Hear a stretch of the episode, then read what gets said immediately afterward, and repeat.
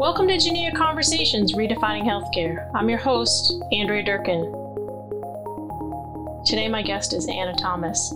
She's the Public Health Director for the City of Manchester, New Hampshire. We're discussing her department's work during the COVID 19 pandemic, health equity, and the role of data and analytics in public health. If you enjoy our conversation, follow us wherever you get your podcast to learn more about Geneia and how technology and analytics are improving healthcare. Let's jump right in. Well, welcome to the Geneia podcast. We're really glad you could join us. Thank you. Thank you for having me. Tell me about you. Why have you chosen to work in public health for most of your career? You know, that's such a loaded question because, you know, we work in public health because we love looking at uh, the world through a 30,000 foot set of eyes. You know, I, I think I was very drawn to health in general um, in my younger years but certainly saw the need to do things at a much larger scale in whole communities. And that's what really caused me to study and prepare myself for larger scale initiatives in the community. And uh, we've you know v- very fortunate where we've got very robust local health departments in the state of New Hampshire and on the local level in the cities, and um, it's been it's been a great ride as the public health director for the city of Manchester, I know your job is to improve the health of the population. And as you know, Geneia does have an office in Manchester, but not all of our listeners are familiar with Manchester. So, can you tell us about the city as well as your range of responsibilities? Sure. So, the city of Manchester um, has a population of about 112, 113,000 people. It is the largest city north of Boston and uh, it's a mid-sized city, and we have a surrounding service area that we also work with, especially for public health preparedness reasons, that serves a, another uh, 70,000 residents in the surrounding towns. So the city is a long-standing mill town, a lot of history. Um, you still can see the mills when you visit Manchester. There's a river that runs through the city. There's an east side of the city, the west side of the city, a north end, a south end. And unfortunately, what also comes with larger communities and, and urban centers are some of those challenges that really elevate the need for strong public health. And that's everything from community violence to poverty uh, to adverse childhood experiences among children um, and just an ever changing population that keeps it diverse, which can be a source of strength, but then also can cause populations to disperse. And unfortunately, we have a large um, population of individuals who are experiencing homelessness in parts of the city. But the contrast to a lot of that is the fact that we're also a metropolitan center. And there's amazing businesses here and amazing academic institutions and lots of growth in other areas of the community. So we have this sort of tension of a community that is comprised of haves and have nots. And we are trying to, uh, in public health, a big part of our mission is to create neighborhoods of opportunity and access to good health care for everyone. In, in your role, I wonder how do you use data and analytics? So what's interesting is it, in my personal journey, you know, I went to great lengths to um, add to my education. So I had a graduate degree um, through Johns Hopkins um, School of Public Health and also with some schooling at Harvard and the Dartmouth Institute. And all of those studies rolled up into epidemiology as a foundation, which means I love data and I'm very data driven. Everything I do now as public health director starts and ends with data. And it's everything from being able to measure the magnitude of public health issues facing this community to then threading that through interventions and evaluating their effectiveness and how it may or may not change health outcomes for the better. So, a big part of our work throughout public health is to quantify what we do, and to try to tell that story you know where do we need to go next? Where are the priorities? Where are there inequities? And how do we change those conditions? So you know again to try to create environments where everyone has equal opportunity. What is health equity and how are you tackling it in manchester? Yeah, so health equity, you know, for us and the way we look at health equity is it's really creating systems that afford everyone the opportunity to thrive and um, achieve their greatest potential. So for us, equity is really about looking at anyone who may be at either a disadvantage or may be vulnerable because of a whole series of factors. And when you look at um, it, organizations like the Robert Wood Johnson Foundation, they have great ways to kind of show how, you know, a definition of equity would be um, the traditional way would be everyone gets a bike. And a newer way to think about it is everyone gets a bike that works for them. And trying to create conditions that give people whatever they need to be the best that they can. So, where we see disparities in the community are certainly populations um, that have completely been unearthed by the pandemic as well. So, racial, ethnic disparities, but also other vulnerable populations like those who are living below poverty, those who um, are frail and older, those who may have mobility limitations or other um, conditions that prohibit them from being able to access the things that would promote their health. So, all of those things are in our systems design thinking. We're always wanting to change things across systems.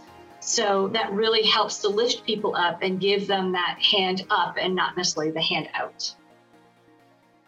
Are parts of your job, do they keep you awake at night? Yes, I'm asked that question quite often, especially through this pandemic. I've had a lot of sleepless nights and I continue to have sleepless nights. I think the one thing that does keep me up at night the most are our children, our most our most young, and then um, our aging. You know, and, and how are we equipping a community around healthy aging? You know, and we're not really because we're a mill town, we never designed the city to um, accommodate an aging population. We're not exactly age friendly. We are in certain areas of the city, but not across the city. So that's a big part of what needs to change for the future as we see populations growing and living longer. And we certainly want to have um, every child in our community start with a healthy start and be given the same opportunities to then flourish throughout their lifetime. I wonder, you know, we talked a little bit about the pandemic and you mentioned some ways it has impacted you in the city. Are there are there other ways that it has impacted the work that you do in the city of Manchester? Yeah, I think with every public health director, you know, we do our work very quietly in public health. And in fact, we often joke about we take the fun out of life. And um, we are also the ones who kind of do our work in such a way that you don't hear about it until it goes wrong. So when the health department shows up, you know, a lot of people are not very happy to see us, unfortunately. But you know, we have a job to do, and, and some of our job includes policy development enforcement, and not everyone's going to agree with the decisions that you make or the things that you have to enforce. But then on the flip side, people are very grateful when somebody's thinking futuristically and in a big way on behalf of their community and trying to prevent things from happening before they occur. That's really the essence of what public health is. We work in population based scales, but our priority is to try to prevent or revert these conditions from ever happening that may plague the community for generations to come. And that's that's the loftiest of goals is how do we get to things? How do we get ahead of that epi curve? And certainly the pandemic um, some of the sleepless nights for me are, are, are knowing that we've lost about um, 220, I think was our latest count, residents. And many of them were living in long term care facilities, um, like we've seen across the country. But knowing that we now have a vaccine and we didn't get it out in time to get to those individuals and those families. And I, I lost my father during the pandemic. And I know firsthand what that feels like watching a loved one who's in a long term care facility that you can't be there for um, and having them be isolated. So, you know, I, I personally wear that like a coat, that, that burden of knowing that we did not save everyone's life, we didn't prevent all of the cases. Um, that responsibility is something I will take with me for the rest of my life, but it's it doesn't just solely land on COVID you know, it, it also lands on the overdose deaths that we have in this community or, you know, the childhood deaths that we have, you know, for injuries that could have been prevented. You know, there's there's lots of conditions that when you work in this field, you feel very emotional about because we know that this is what is defining our quality of life and our wellness. And if I have an opportunity to make a dent in that for the better, then that's my mission. That's that is why I'm here. Well, I'm so sorry I did not know that about your father. Like, um, I'm so sorry that you were touched by the pandemic in that way. Yeah, thank you. Yes, just part of a lot of experiences that unfortunately many people have had. But it did make me so much more appreciative of what we all have and for the lives that we did save or the cases we did prevent. You know, that it, it gave me a higher value that those things are that much more precious and we we need to remember that those are our the blessings we need to count every day i noticed that you were recently honored as the manchester chamber of commerce citizen of the year. How does that feel? Well it was shocking you know and i thought we were going to have a meeting at the city's op- emergency operations center at the fire department which was all staged by the mayor and the police chief and the fire chief. And I thought we were going to talk about homelessness, which is a really important topic. And I was sitting there, and they had strategically planned sort of, you know, a, a, a whole reveal, you know, and they they brought the chamber folks in and, and some of the community partners.